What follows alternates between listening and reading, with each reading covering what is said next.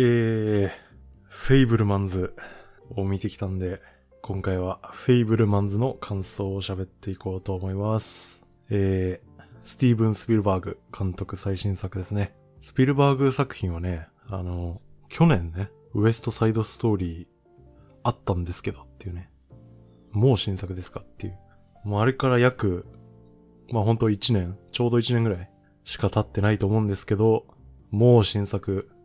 来ちゃってますよと。で、しかも、まあ先に行ってしまうと、まあ傑作でしたということですね。まあまあ、あの、言うまでもないんですけど、スピルバーグさんっていうのはね、あの昔からもう早撮りで有名ですけどもね。まあ今回、あの、1年後の新作ってことでしたけど、あのーもう昔はね、あの、1993年なんかはね、あの、ジュラシックパークとシンドラーのリストがね、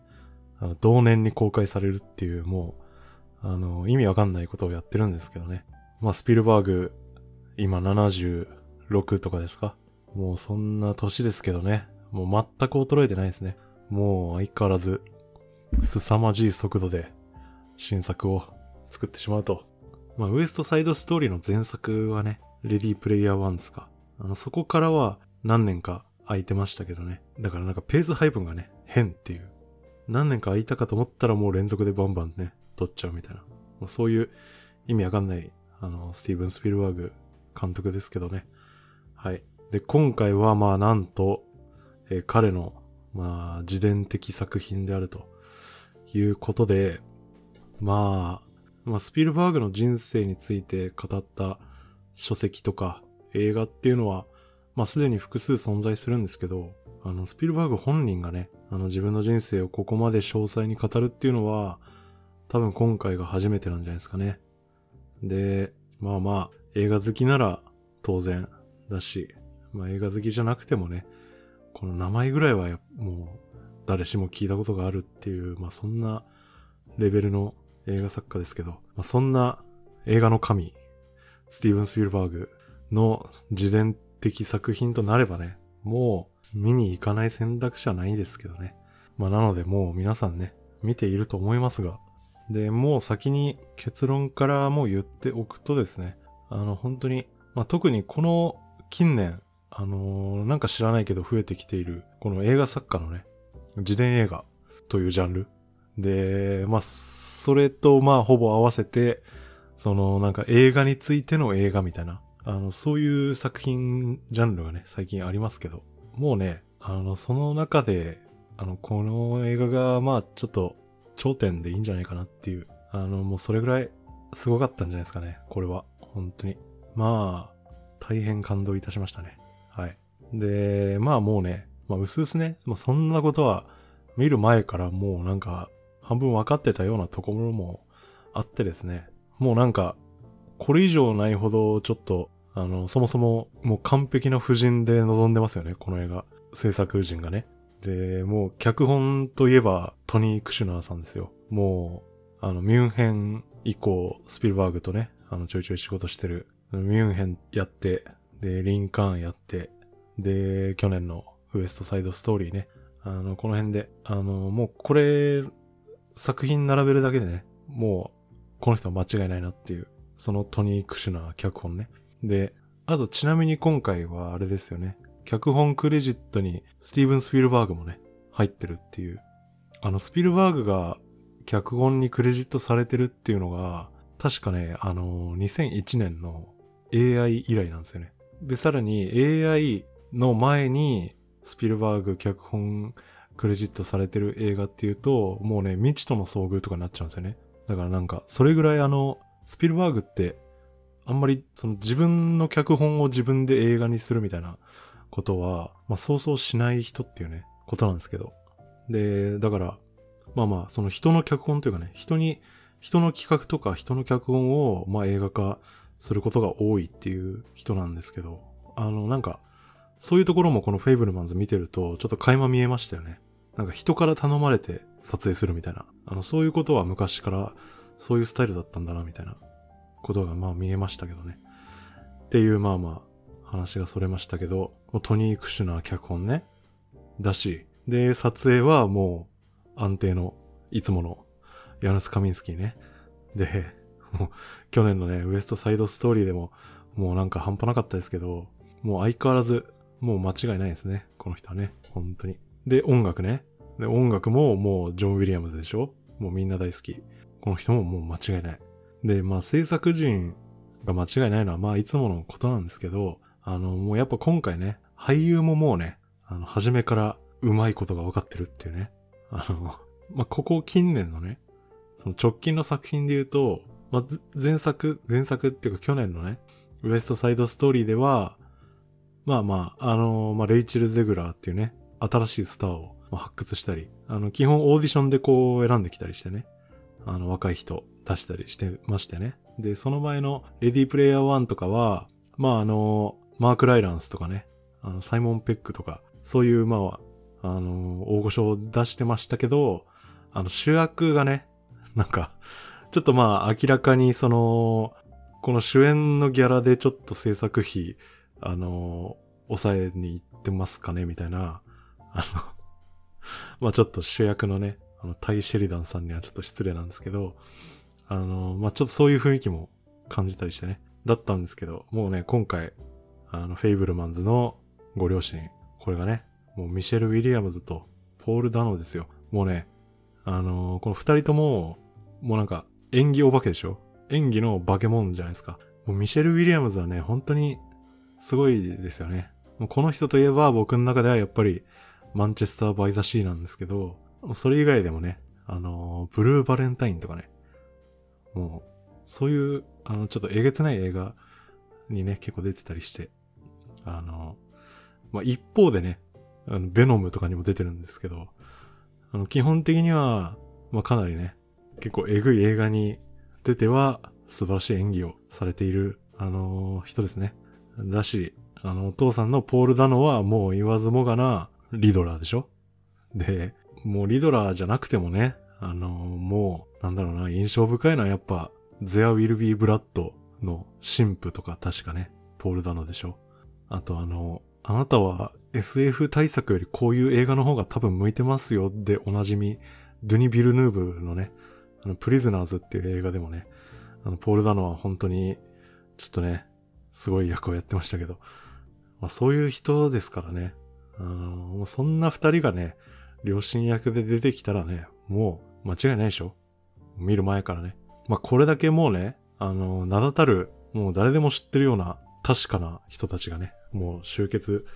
スピルバーグ軍団としてね、あの集結しちゃってるんで、もう、まあ約束された傑作ではあったんですけどね。まあ実際見てみて、やっぱり傑作だったねっていう、終わりっていうことでしたね。はい。で、まあまあ、あのー、もう少しだけちょっと側の話をしとくと、あの、今回ね、あのスピルバーグの自伝的作品っていう宣伝されてるんですけど、まあほんとその通りっていうかね、あの、基本的に本作の中で起きてる出来事っていうのは、もう、あの、実際の出来事でありますと。で、この辺の、あの、スピルバーグの生い立ちっていうかね、デビュー前のことに関しては、あの、まあ、スピルバーグ本人の感情面とか気持ちがどうだったかっていうのは、まあ、さておいて、あの、一番手軽にね、そのスピルバーグが、まあ、どんな生い立ちであの映画界に入ってきたかみたいな、その、出来事だけの情報が知りたかったら、Who is Spielberg っていうね、アメリカのペーパーバッグがあるんですけど、あれがすごい参考文献としていいですね。まあちょっと要所になっちゃうんですけど、でもあの、そもそもがあの、子供向けの、あのなんだろうね。日本で言うとあの、漫画の、あの、偉人の伝記みたいな。なんかそういう立ち位置っぽい本みたいなんで、だから、あの、英語ですけど非常に平易な英文で書かれてるんで、すごい読めやすいし、で、あの、アマゾンでね、あの、Kindle 版が、ほんと数百円、漫画一冊分ぐらいの、あの、感じで売ってるんで、で、サクッと読めるしね。あれはすごい良かったですね。まあ、ほんとそのスピルバーグ論みたいな、すごい、あの、分厚い本も過去に出てて、全然買えるんですけど、やっぱ高いしね。高いし分厚いしっていうことで、あの、僕はそっち読んだことないんですけど、まあまあ、あの、このフーイズ・スピルバーグで、まあ、大体十分、あの、どんな生い立ちかは把握できたし、実際このフェイブルマンズ見てて、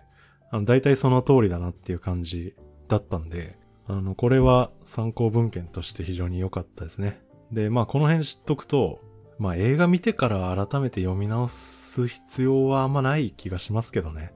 あの、まあ事前に読んでから見ておくと、読んでからっていうか、スピルバーグの生い立ち知ってから見とくと、そのなんだろう、ストーリーライン的にはまあ、ストーリーラインっていうか、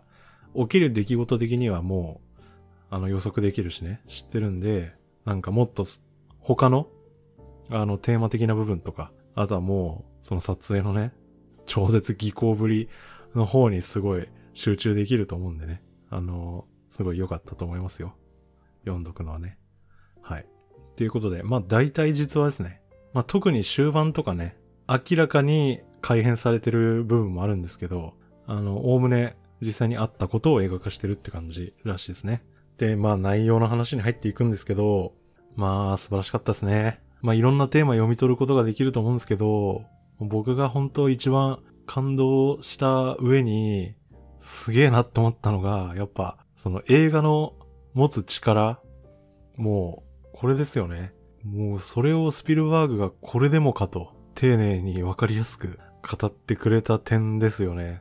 ここは本当にすごかったなと思いますよ。もうこの映画は、そのスピルバーグが人生を歩んでいく中で、もうその映画の持つ力について学んだこと、身をもって思い知ったことっていうのが散々描かれるじゃないですか。で、何よりやっぱりすごいのは、その描かれ方ですよね。この映画は、そういう映画の持つ力みたいな、もう言ったら怖さみたいなものに関して、もうそのまさに映画の持つ力を持って、スピルバーグが僕らにぶつけてくるじゃないですか。もう映画的な表現、その映像で映画について語りきっちゃうみたいな。あの、こんなゲートができるのはね、やっぱり、スピルバーグ級に上手い人じゃないと、やっぱできない、できなかったんじゃないですかね。これは本当に、もうね、あの映画見てる最中、カーって、カーって言いそうになりますよね、本当に。何回も。すげえな、この人って。ほんとね。そんな感じですよ。で、まあ、その映画の持つ力なんですけど、あの、まあ、この映画大体多分、その、映画の持つ力っていうことでテーマを分けると、3つぐらいに3部構成みたいな感じ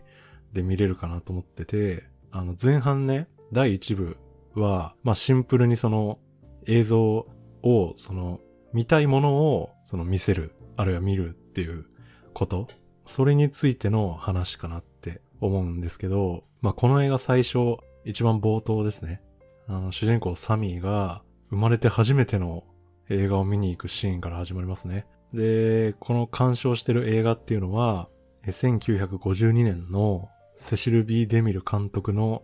地上最大のショーですね。で、このサミー少年はこの映画で描かれた、もうまるでね、あのー、当時の彼にとっては、もう本物に見える、その車と列車との衝突っていうね、あのスペクタクルシーンに衝撃を受けるわけじゃないですか。で、もうそれからというものをもうサミーはね、車と列車の衝突を何回も再現して、それを繰り返し見たいということになるわけですけど。で、そこでお母さんのミッツィがサミーにカメラを渡してね、これで映像というものに残せば何度でも衝突を見られますよということを教えてもらうんですね。で、まあサミーはこの最初でね、あの、まあ、生まれて初めての映画体験を通して、その映像に残せば何度でもその出来事を再現できると。で、その映像のね、撮影の方法によって、あの、どんな出来事でも、もうまるで本物のようにね、見せることができるということを学ぶんですよね。まあ、それから数年が経ちまして、まあ、一個付け加えると、このね、時代飛ばすところも、相変わらずね、あの、小気味良くてね、上手くてね、なんでしょうね、お手の物っていうかね、もう、ほんと軽くそういうことをね、ちゃんとやってきますよね。っていう、はい。まあ、数年が経ちましてね、サミーは、あのー、まあ、ボーイスカウトに入っていて、その自分の見たい世界をね、あのー、具現化するために、自主映画制作に励んでいるわけですよ。で、このね、前半で描かれてるのは、そのボーイスカウトの仲間たちと制作した戦争映画ですね。で、これはあの実際、スピルバーグが実際に撮った映画で、あの、 Escape to Nowhere っていうやつですね。で、その映画制作の下りが、まあ、描かれると。で、もうこのね、あの映画制作の下り、もう本当に、だからこの第一部に関しては、まあその映画というアートについてね、その見たい世界が見られると、その見たい世界を、まあ、見るためにいろいろ試行錯誤して、いろいろ工夫していく、その楽しさみたいなね、その映画において最も根源的なというか、あるいは、まあその無邪気な楽しい一面、映画の楽しさのところについて、まあいろいろ見せてくれてると思うんですね。で、やっぱりスピルバーグはね、そうしたことを、あのー、まあ、セリフなどに頼らずね、映像で飾ってくるんですよね。もうだから具体的には、あの、列車と車のおもちゃを使った衝突を、まあ、実際に撮影した映像とか、まあ、あとそれをね、親子、母と一緒にクローゼットで見るシーンとか、あるいは、あの、戦争映画をね、みんなで作っていく、あの、メイキングの風景とかね。で、もうあれ、ああいった映像を見ているだけでもうこちらはね、その、まあ、映画作りの楽しさみたいな、もうその多幸感にね、非常にもう溢れていてね、もう楽しくね、映画のワクワク感を、まあ存分に享受できるということが、まあ第一部じゃないですかね。で、で、次にね、これ第二部だと思うんですけど、その映像において、まあ今まではまあシンプルに見ること、見せることだったと思うんですけど、こっからは、まあ見えてしまうものっていうのが、あの、語られると思っていて、まあそれがやっぱあの、キャンプのくだりですよ。で、まあ、あの、ベニおじさんと一緒にね、家族でキャンプに出かけますと。で、まあ、すでにカメラマンとして、もう腕が確かなサミーはね、あの、キャンプ旅行の記録係を任されると。で、だからこのキャンプの記録係っていうのもね、自分が撮りたくて、あの、うおーってカメラ回してるっていうよりは、あの、きっかけはね、ね、君カメラ上手いんだから、ちょっと記録でも撮ってくれよって頼まれて、まあ、撮り始めるみたいなことでしたからね。やはり、あの、依頼が多いっていうね、スピルバーグっていう。で、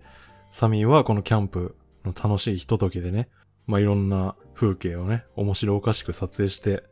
で、母ミッツィのね、美しいダンスっていうのも、まあ、見事に記録してみせると。で、なんですが、家に帰りフィルムの編集に移るとですね、まあ衝撃の事実を目にしてしまうと。で、まあそれっていうのは、まあ言うまでもなく、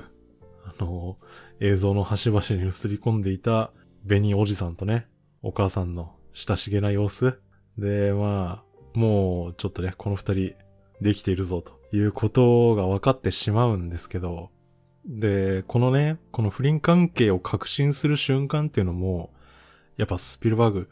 あの、めちゃめちゃ上手くて、やっぱり、このサミーと、まあ、我々観客が、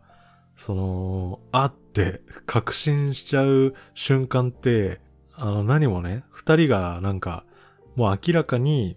もうキスしちゃってるとかね、あのそんなシーンではない、なくですよ。あの、ベニーおじさんを見つめるお母さんの表情っていうね、そのお母さんの表情にカメラがクローズアップしていって、あの、察するっていう、あの、そこのうまさね、そこも本当に半端じゃない。分かってんなって感じだったしね。で、まあまあ、そういうね、そのサミーが全く意図してなかったところで隠されていた真実がね、あらわになってしまうという瞬間ですよ。で、まあその映像は、あの、まあ家族全員に見せる時にはカットしていたんですけども、あのそうした映像は別で残していまして、それを後日、まあお母さん本人にね、見せることになるんですけども。でね、もうこのこのね、サミーが撮ってた映像をお母さんに見せるシーンもね、これも見事じゃないですか。あの、もう構図としては、その、先ほどの第一部で、そのお母さんと一緒にね、その列車の衝突シーンを鑑賞する場面と完全に一致してるじゃないですか。クローゼットでね、見るっていう。で、今回は、あの、前回とは打って変わり、お母さんが一人でクローゼットで見ることになるというこの対比もね、もうわかりやすくて、非常に気持ちいいしね。で、その、ベニおじさんとお母さんの様子については、まあ我々は事前にね、そのサミーと一緒に一度見ているんで。なのでここで、またそのお母さんと観客に見せるということはせずにですね、その映像を見ているお母さんの表情のみで語りきるじゃないですか。もうここも完璧でしょ。もう、これはね、あの、スピルバーグ作品でもう定番になってる、まあ、いわゆるあの、スピルバーグフェイスって呼ばれてる演出なんですけど、あのー、スピルバーグフェイスっていうのは、あの、まあ、わかんない。あの、た、他に呼ばれ方があるのかもしれないけども、あの、スピルバーグフェイスってよく言われてることが多いと思いますね。で、この演出っていうのは、あの、まあ、本来見せるべきその対象物っていうのを、まあ、いきなりスクリーンにこう映すんではなくて、その対象物を見ている人の顔を映すっていうね。で、それでこちらの想像力をかき立てるみたいな演出をまよくスピルバーグやってきたんですけど、だからま一番代表的なのは多分、ジュラシックパークで、一番最初ね、一番最初じゃないか。あの、すごい首長い恐竜、ブラキオサウルスかな。ちょっと恐竜詳しくないんで、間違ってるかもしれないですけど、あの、めっちゃ首長い恐竜が映るとこね。で、その恐竜が映る前に、その恐竜を初めて見たサムニールとローラ・ダーンのあの驚愕の表情を先に映すじゃないですか。で、それで、あ、この人たち本当に恐竜を目の前にしたなっていうのを、まあ、我々観客が見て、で、いろいろ想像力を働かせた結果、満を持して恐竜をね、あの見上げるショットに映るわけじゃないですか。あの、まあ、そういう演出をスピルバーグするんですけど、今回それをね、ここに持ってきたっていうことでね、まあ、あの、よくわかってますよね、本当にね。で、しかもね、その、まあ、この演出本当にあの、俳優のね、もう演技力の見せどころなんですけど、もうそこはやはりね、ミシェル・ウィリアムズが、もうね、白真の演技ですよ。完璧でしょ。本当に。ここはね、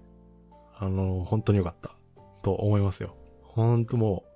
う、もう破壊力抜群でしょ、あのシーンは。っていうね。まあだから、この、まあキャンプの一連の下りっていうのは、まあ第一部とは変わって、その、まあこれまではね、その、まあ見たいものを見たいように撮っていて、あの、まあ住んでいたわけですけど、まあこのキャンプの経験を通してね、まあ時に映像というものは、まあこちらが意図していないものまでも映してしまうことがあると。で、もうそれはね、あの、まあ、本来見たくなかった事実と、などかもしれないしね。その、まあ、こちらが意図したものではないものが映り込んでしまうという、まあ、ちょっとした恐ろしさをね、うん、そこを描いたくだりだと思うわけですよ。で、やっぱりここでもスピルバーグは今言ったような、その、全部そのサミーが撮影した映像、あとは、まあ、お母さんのリアクションとか、そういうものだけで、やっぱりここも語りきってるわけですよね。まあ、まあ、うまい。やっぱり。もうね、本当に一生続かねえかな、この映画ってやっぱ思っちゃいますね。で、まあ、そこから、えー、まあ再度引っ越しますよね。あの、お父さんのバートが、えー、まあ IBM に転職成功ということで、まあ実際にスピルバーグのお父さん、あの、IBM にね、あの、勤めたらしいですけど。で、その都合で、まあ、カリフォルニア州サラトガというところへ引っ越すと。で、まあ、ここからがやっぱ第3部だと思いますね。まあ、この引っ越した先での高校生活というのが、まあ、悲惨なもので、もう彼は、もう小柄だし、体も弱いし、で、学校内でほぼ唯一のユダヤ人だったっていうことで、あのね、ローガンとチャドという、もうあの、ジョックスたちに、まあ、ひどくいじめを受けるとあの、まあ、なかなか きついいじめ描写でしたけどね、あれもまた。で、このサミーは、引っ越しを機に、まあ、ちょっと映画撮影から距離を置いて、あの、勉学などね、他のことに打ち込もうと思っていたわけなんですけど。まあでも、あの なんだかよくわからない、あの、お金持ちのクリスチャンのガールフレンド、えー、モニカさんですね。あの、あの人は何なんだって感じですけど。まああの、気のいい彼女の提案によってね、あの、卒業生のおサボりデーというイベントの、まあ、一日を記録する仕事を引き受けると。で、まあ、やっぱりここもね、あのー、スピルバーグというか、まあ、サミーですけど、あのー、頼まれ仕事っていうね、ここもまあ、人に頼まれて映画撮影に挑んだということでしたね。まあ、今ここでのビーチでの撮影では、そのサミーがこれまで培ってきた撮影技術、編集技術の全てを駆使して、まあ非常に楽しい映像作品になっていましたね。なんですが、その映像の中で、えー、まあ、いじめっ子だったジョックスのローガン、あのマッチョなイケメン、彼をですね、まあ、あの完璧なもうヒーロー、もう神々、神々しい人物として見せたんですね。で、そのことで逆に、逆説的に、あのー、もう全くの空虚な存在、空っぽな人間のように見えてしまっていると。で、もう一人の、あのー、まあ、ちょっと、ちょっとサイコ感のあるチャドね。で、彼の方はもうまるでピエロですよ。もう本当愚か者な人物として映されていたと。で、まあ当然ね、その、まあ、あのまさに愚か者らしく顔を真っ赤にして、あの、ブチ切れてたチャドっていうのはまあともかくとして、やっぱローガンのリアクションですよね。あの、あんなね、映像作品のという形で、で、しかも、その自分がね、なんか、全く抵抗できない、何も言い逃れできないような状況で、で、もう、なんだろうね、もう何の反論もできないぐらい、もうなんか完璧に、その、復讐されてしまったわけですよね。彼はね。まあ、そんなことを予想だにしていなかったローガンは、まあ、その後ね、思わずサミーの前で泣いてしまうという展開だったんですけど、で、やっぱこの、あのプロムの下りっていうのは、また映像の持つ力の、まあ、新たな一面ですよ。その映像っていうのは、その作り手の意図次第で、まあ、意図とか、あとは腕次第で、その物事をね、まあ、いかようにも見せることができると。で、まあ、場合によっては、でっち上げたりすることも、まあ、できちゃうというね。まあ、その映像の、まあ、まさに恐るべき力。まあ、それをね、示してくるわけですよ。で、やっぱりここでもすごいのは、その見せ方ね。あの、その、ローガンの描かれ方っていうのが、もうその、サミーが撮影した映像を我々が見る、見た段階でもう伝わってくるじゃないですか、それが。あの、そこが本当にやばいと思う。あの、まあ、あの映像を見てローガンが、もうね、そのあんな撮り方をして、もうあれじゃ、あれじゃまるで俺が、みたいなことを言ってくるわけですけど、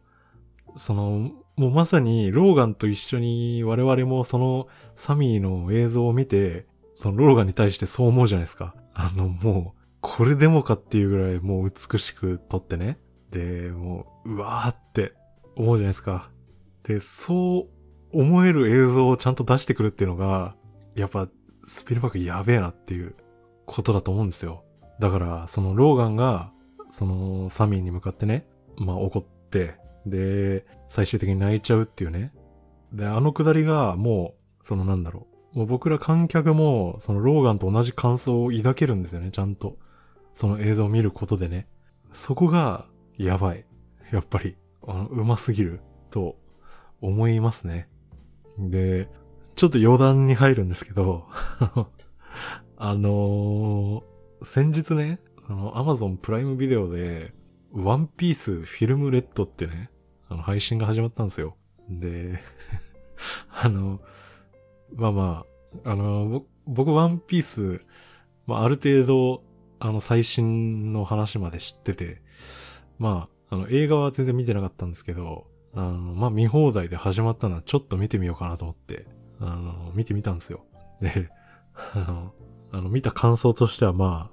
あ、あの、何も言うことはないんですけど、その映画の中でね、まあ映画見てなくてもこれは有名だから皆さん知ってますよね。あの歌手のね、あの、アドさんが、あの、まあ歌を歌ってるわけですよ。劇中の登場人物としては、まあ歌っていうキャラクターがいましてね。で、その人が、まあその人の歌が、まあアドさんのね、歌になってるんですけど、あの映画でね、その、歌のキャラクターについて、まあ彼女の歌声がね、その世界中の人々を魅了しているっていう設定なんですよ。そういう設定の上、アドさんの歌が流れるわけですけど、まあ、あの、得力の方がね、ちょっと あの、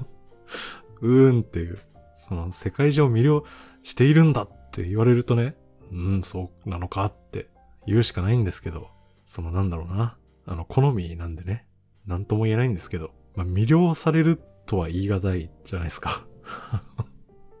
歌を聴いてね。だから、そのワンピースフィルムレッドを見るにおいて、こっちの自分の方でね、自分の中で、この人の、この歌が世界中を魅了しているんだなって、こう自分の中でね、言い聞かせる必要があるんですけど、そう、そういう前提を作って見る必要が生じてしまうんですけど、それと対照的にね、やっぱこのフェイブルマンズのプロムのこの映像っていうのは、その見た、映像を見た段階でもうローガンと同じ感想をね、ちゃんとこちらが抱けるっていう、この、ここ一致させてくるのはやっぱ、あのね、もうちょっと比べるのは本当にね、あの、おかしな話なんですけど、まあ最近ちょっと見ちゃってね、そういうこと思ったんで、あの、まあ出しちゃったんですけど、あの、本当にやっぱ、本当にすげえなって、ここでも思ってましたね。映画見ながらね。本当に、びっくりですよ。っていう、まあそんな第3部だったと思うんですよ。で、まあちょっと時系列前後しちゃうんですけど、あの、サミーがね、その、ボーイスカウト時代に、なんか仲間たちと劇場で映画見に行くシーンがあるじゃないですか。で、やっぱね、ここ、あの、大事でしたよね。あの、あの、すでになんかね、批評とか解説で、あの、散々言われてる箇所なんで、まあ、まあ、僕が言うまでもないんですけど、まあ、このサミーがね、見ていた映画っていうのが、1962年の、リバティバランスを打った男という映画ですよ。で、監督がジョン・フォードと。だからもちろんこの映画の、まあ、エンディングにも繋がるわけですよね。監督ジョン・フォード、そして主演がジェームズ・スチュワートとジョン・ウェインというね。で、まあ一応ジャンルは西部劇ですよ。で、まあ、この映画はね、あの、見たことない方いたらね、ぜひ見てみてほしいですね。あの、めちゃくちゃ面白いですね、この映画。あの、この映画はね、あの、見たことない方いたら、あの、ぜひ見てみてほしいですね。あの、めちゃくちゃ面白いですね、これ。その、ジョン・フォード作品はね、なかなか、もう、数もね、半端じゃないし、で、まあ、すごい古いしね。なかなか今、見るってなるとね、あの、まあ、よほどの、まあ、よほどの物好きしか見ねえだろって感じなんですけど、このね、リバティバランスを打った男は、本当に今見ても、まあ面白いと思いますね。あの、一応西部劇なんですけど、なんだろうな、そのなんか、もう西部劇というね、そのなんか時代の終わりみたいな、あのそういうことを描いた映画だし、そういう時代に作られた映画なんで、だからなんだろうな。あの、テンション的にはあの、なん、あの、許されざるものみたいな、なんかそういう、そっち系の、その、西部劇ど真ん中じゃなくてね、そういう話なんで、あの、すごい今見ても面白いんで、非常におすすめなんですけど、で、えー、っと、まあ、この映画どんな映画だったかっていうと、その、まあ、あらすじはまあ割愛しますけど、あの、要するにね、要するに、そのジェームズ・スチュワート演じる、まあ彼政治家なんですけど、この人が、実は、その自分がやったわけではないにもかかわらず、その物語の悪役であるジョン・ウェイン演じる、まあ、リバティバランスという人がいるんですけどね。そのリバティバランスを、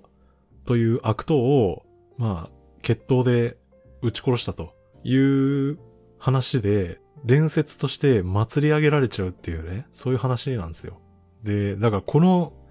リバティバランスが描いたテーマ的な話っていうのが、まあ、このフェイブルマンズ後半のこのプロムのサミーの撮った映像の下りと、まあ、かなりこうしてると思うんですよね。まあだからその、その映画、その作り上げた物語と事実は、あの、異なるというかね。あるいはその事実と全く異なった物語を、まあ、映像は語ることができてしまうっていうね。そういうテーマがやはり共通すると思うんですよね。そう、だから、そのこのフェイブルマンズにおいて、その劇中で彼が、えー、サミーが、あの映画館で鑑賞する映画としてこのリバティバランスを打った男というチョイスは、まあ、まさに完璧だと思うんですよね。で、だから監督もジョン・フォードだから、もうエンディングに繋がっていくわけでしょで、このね、ちゃんとエンディングのあの部屋の中にリバティバランスを打った男のポスターもあったしね。っていうところで、あのー、まあ、ほんとね、完璧です。はい。っていう。で、まあ今言ったエンディングですよね。この映画。もうね、エンディングも見事すぎるでしょ本当に。いやー、最高だったな、本当に。まあこの映画ね、そのスピルバーグの電気的作品っていうことで、まあどこで終わんのかなっていう問題がね、ちょっとあったじゃないですか。まあまあ、まあ一応、順当にというか、まあ、サミーがハリウッドに入る瞬間みたいなね、あのところで、まあ一応ちゃんとキリのいいところで終わってましたけどね。まあもう個人的にはね、もうその後もずっと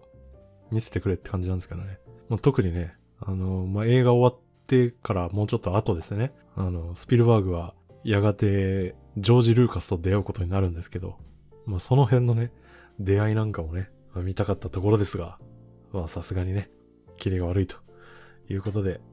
まあそこで終わるわけですけどね。で、まあそのエンディングシーンというのは、えー、まあ今言ってきた、そのジョン・フォード監督ね。彼との出会いで締めくくられると。でね、やっぱ、まず、どうしても触れておかなきゃいけないのは、ジョン・フォード役ですよね。なんとデビッド・リンチっていうね。で、まあ、このジョン・フォード役にデビッド・リンチが出るっていうのが、一応ね、映画公開前に結構、あの、大ニュースになってて、知ってはいたんですけど、ただ、そのニュースになったのすごい前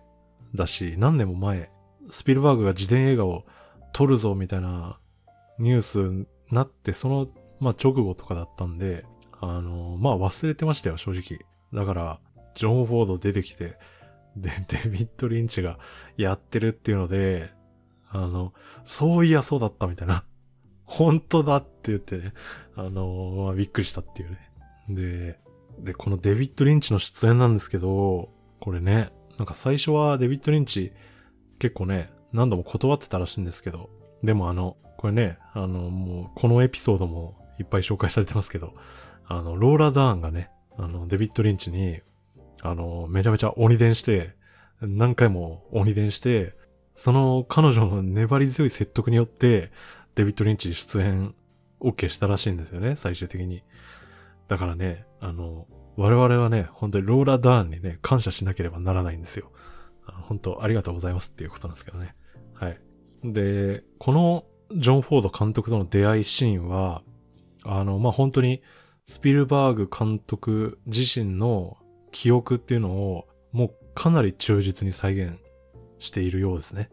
で、これはね、まあ、昔から語っ本、あの、スピルバーグ本人が語ってきたエピソードでもあるらしいんですけど、あの、一応ね、アメリカ合衆国カリフォルニア州サンブルーノに本社を置くオンライン動画共有プラットフォームに、あの、映像がね、残ってって、あの、見れるんですよ。その、スピルバーグが、が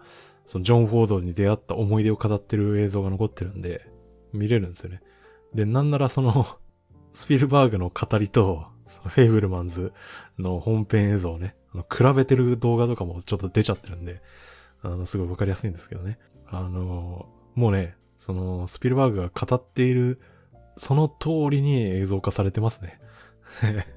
だから、まあね、本当に、ジョン・フォードは、キスマークをつけてね、入ってきたんだろうなって。まあまあ、本人ダンなんでね、このエピソードは。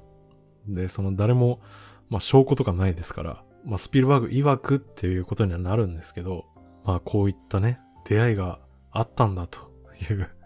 ことですね。で、ここもやっぱすごいのが、撮り方がね、すごいんですけど、撮り方がすごいのか、デビッド・リンチがすごいのか、ちょっと微妙ですけど、あの、このデビッド・リンチ登場シーンは、ちょっとデビッド・リンチ映画っぽくなるんですよね。なんか、それがまたすごくて、まあ、どの辺がめちゃめちゃデビッド・リンチっぽいかっていうと、やっぱりね、あの、葉巻のとこだと思うんですよね。あの、葉巻に火つけるシーンが、バカみたいに長いじゃないですか。あの感じは、デビッド・リンチっぽいですよね。あのゆっくりさはね。っていう、だから、まあ、スピルバーグ、あえてね、ちゃんと意識してそれ多分やってるんですけど、ここでもね、やっぱいちいちいちいちうまさをね、出してくる。で、もうちゃんとね、ちゃんと分かってんなっていう形でやってくるでしょ。あの、ほんとすごいですね。っていう、はい。あの非常に面白いエンディングですね。で、で、最後の最後のね、あの、ラストショットでしょあれはもう、ちょっとね、本当に最高としか言えない。あのラストショットは本当に、まあまあ、あの皆さん見てるでしょうけどね。ちょっと一応言わないでおきますよ。一応ね、あの、なんだろうな。まあ、この映画はここまで、まあ、あんだけね、その、スピルバーグの、もう映画技術の詰まった映画だし、なんだろう、その映画の、映像の持つ力の怖さみたいなのを描いた、結構、実は結構ね、怖い映画なのに、あの、最後、あの爽やかなユーモアで終わっちゃうっていうね。な、な、最後にあのユーモアをね、出せるあの余裕？あれがね、やっぱね、なんだろうな。参りましたっていうか、ねなんか、その力の抜き方やばくねえかっていうことなんでね。もう、まあ完璧ですよ。本当に。はい。最高のエンディングです。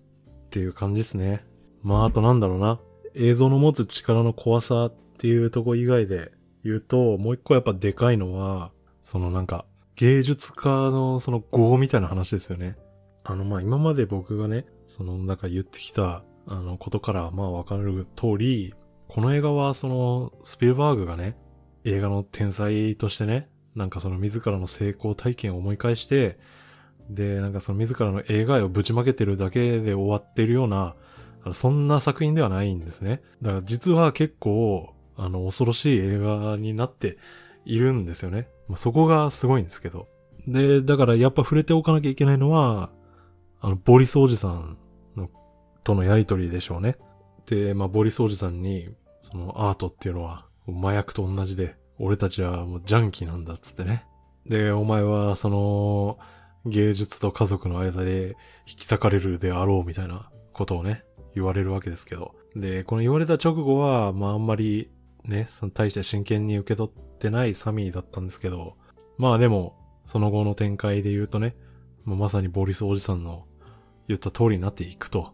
いうことじゃないですか。で、やっぱ一瞬、あの、しっかり怖いのが、両親が、えー、子供たちに離婚の発表するところですよね。で、その発表を受けて、妹たちはすごい悲しんでるんですけど、サミーがね、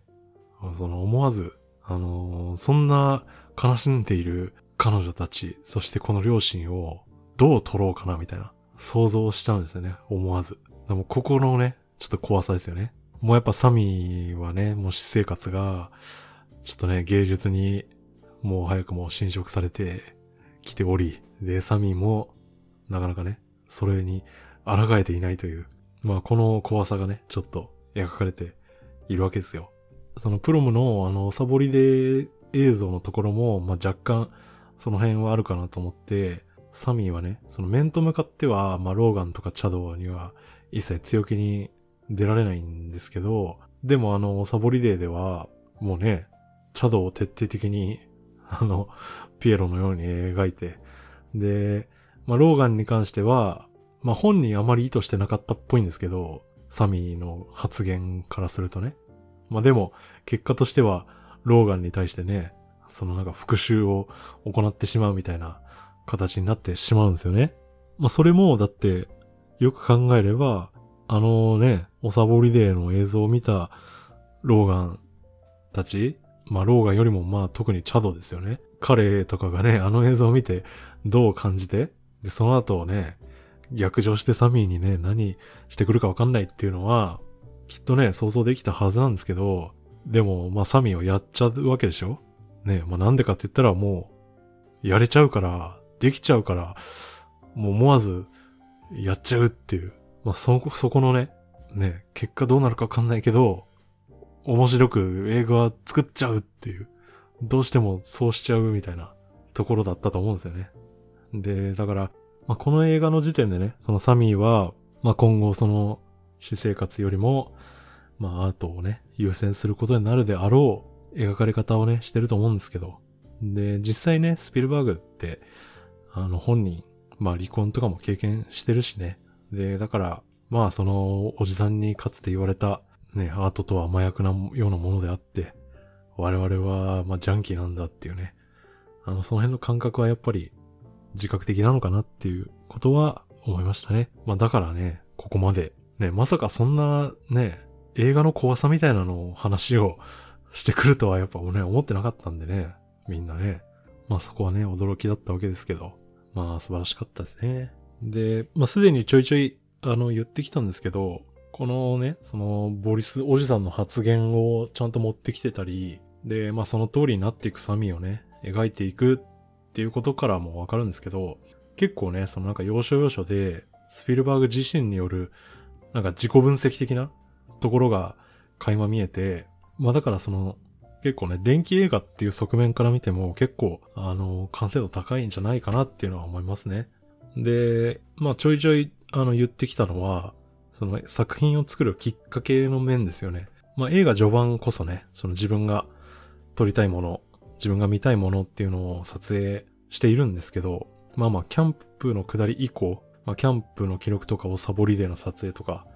あの、この辺はあの、人から頼まれて撮ってるんですよね。っていう。で、スピルバーグのフィルモグラフィーを実際ね、振り返ってみると、まあ彼自身ね、人から持ってきてもらった、人が持ってきた企画を、あの、監督するっていうことは、まあ結構多くて、代表例を言えばね、あの、まあ初仕事であるテレビ作品、まああの、ナイトギャラリーっていうね、テレビシリーズのエピソードをね、監督したのが、まあ初仕事なんですけど、まあそれとか、あとはまあその後刑事コロンボのあのエピソードもね、あのやったりしてましたけど、まあこの辺はね、あのもう普通に雇われ仕事でやった監督だし、あの、でかいところで言うとね、あの、インディ・ジョーンズシリーズですよね。もうあれは、あの、もともと、ジョージ・ルーカスが、あの、企画してて、あの、スピルバーグに、ちょっと、ちょっと君が監督してよ、つってね。頼んで。で、スピルバーグが、ああ、つって、なんかおもろそうだな、つって、監督ね、OK したっていう。そういうシリーズなんでね。あの、冒頭に紹介したね、Who is スピルバーグっていう本の中では、あの、なんかね、あの、インディ・ジョーンズシリーズって、あの、元々はね、あの、インディアナ・スミスっていうね、名前だったらしくて、ジョージ・ルーカス企画時はね、なんか名前スミスだったらしいんですけど、それスピルバーグが、なんかインディアナ・ジョーンズはどうつって、それでね、採用されたらしいんですけど、あの、絶対ジョーンズの方が良かったですね。はい。っていう、まあまあ。だその実際ね、スピルバーグ、そのなんか人の企画を監督するっていうのが、なかなか昔からそうだったんだなっていうことが描かれていたし、まああと印象的だったのは、あの、なんか上映会劇中で数回ある上映会におけるサミーの様子っていうのもなかなか印象的で、まあ何回かその自分の作品を観客に披露するシーンがあるんですけど、なんかどの上映会においても、やっぱサミーって何よりやっぱ観客のリアクションを気にかけるじゃないですか。これはもうまさにスピルバーグの映画との向き合い方で、まあスピルバーグって本当にな、工業収入市場主義っていうか、もう批評家の批評は全く、あの、読んでなくて気にしなくて、もう売れたかどうか、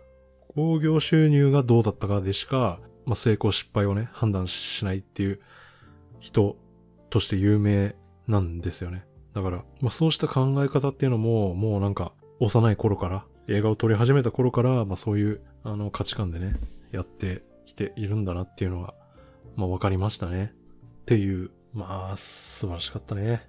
で、まあまあ、あのまあそうやって考えると、まあ自伝的作品つってね、そのなんか自伝映画ではないっていうのをね、まあ若干強調されて、あのいますけど、まあまあ、あの実際ね、あの本作で描かれなかったスピルバーグのね、実体験とかも結構いっぱいあるし、あの特にね、彼がハリウッド入りを果たす展開っていうのは、まあ事実とは大きく異なっているわけですよ。まあまあ有名ですよね。ユニバーサルスタジオツアーで行った時にね、そのツアーを黙って抜け出して、あのスタジオ内いっぱいうろついて、で、そこであの、ユニバーサルスタジオのスタッフにね、見つかって、おめえ何してんだって言われるんだけども、まあスピルバーグ、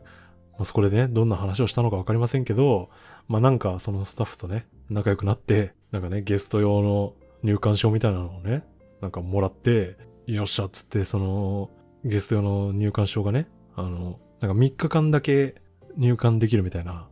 あの、パスらしいんですけど、それをね、その入館できる間にね、あの、スピルバーグ、主演と仲良くなってね、で、あの その3日間のパスが使えるうちに、主演と仲良くなって、で、あの、その先はもうあの顔パスで敷地入れるようにね、なっちゃって。まあ、勝手にね、そのスタジオに入って、で、まあ、あの、やがて、あの、アンブリンっていうね、短編映画を、あの、撮ることができて、で、そのアンブリンを、ユニバーサル・ピクチャーズのシドニー・シャインバーグっていうね、あのテレビ部門のお偉いさんがそれを見てね、じゃあちょっとうちのテレビシリーズやるかっつって、あの、契約を結ぶっていう、まあそういう流れでハリウッド入りを果たすんですけど、まあそれとはね、全然違う形で描かれてたんでね、このフェイブルマンズは。まあまあ、あの、そういう事実と異なる点はいっぱいあるんですけど、まあでも、そのなんだろうな、もうちょっと本質的なところとかっていうのは、かなりスピルバーグ本人に、まあ忠実なんであろうということなんで、まあ結構ね、まあ厳密に自伝映画ではないんですけど、まあまあほぼね、まあ、現状最も自伝映画にね、近いものとして、まあ言っていいんじゃないかなというところは思いますね。で、まあ最初にも言ったんですけど、あのーなんか映画監督が自分の生い立ちを題材にした映画っていうのが、なんか、最近多いっすよね。あの、ねえ、去年なんかあれでしょ？ベルファストでしょ？あの、ケネス・ブラナーのあれは、まあ、自伝みたいな話じゃないですか。だったし、あとなんだろうね。まあ、あとリコリスピザか。あれもうまあ自伝ではないですけど、まあ自分の経験を元にした映画でしょ？あとカモンカモンっていうのもありましたね。あれもマイク・ミルズの、あ、まああれも自伝ではないですけど、自分の監督自身の経験を元にしてるでしょ？自伝的映画で言うと、ジョナヒルもやってますよね。あの、ミッドナインティーズっていうね。あれも自伝的映画でしょ？まあ多分きっかけはあれですよね。ローマ。ネットリックスの。で、あの、アカデミー賞でね、あの、配信作品で初めてアカデミー賞にね、ノミネートされたという。あのあたりからすごい増えてきたと思うんですけど。で、なんですけど、あの、これまでのその電気的映画っていうのは結構ね、やっぱ、まあ今上げてきた映画の、まあ大体そうだと思うんですけど、まあアート映画寄りになっちゃいますよね。あの、まあリコリスピザは結構ね、エンタメでしたけど。で、まあ別にアート映画風味を否定するわけでは全くないんですけど、やっぱね、スピルバーグはね、それらの監督とか、それらの作品とはやっぱ違いましたね。あの、ちゃんとその自分の電気映画になっていながら、もうエンタメに振り切ってるじゃないですか。で、もうエンタメ作品として間違いなく一級品になってるわけですよ。で、やっぱそこがすごいですよね。やっぱスピルバーグってね、エンタメの人なんで、ね、だって、ブロックバスター映画というね、概念を作り出した男ですから、スピルバーグがね、上手で。まあ、だからそんな人が自伝映画を作るってなると、やっぱりね、アート映画の方向じゃなくて、やっぱりエンタメの方向なんだなっていうのは、まあ、感心しましたね。やっぱすげえなと。さすがエンタメの、エンタメおじさんだなっていうことですよ。でね、その、ちゃんとそのアプローチを取ってていることと、そのアプローチが、まあ、ここまでしっかりね、成功してるっていう。だからやっぱそこはね、スティーブン・スピルバーグ、もう、ハリウッド映画の王ですよ。もうブロックバスター映画の王としての、もうね、他の追随を許さない、この王者の風格っていうものではないでしょうかね。本当に。いやー、すごい。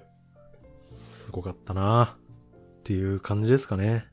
ちょっとね、まあ、スピルバーグはちょっと、絵が上手すぎですね。もう、言うことないっす。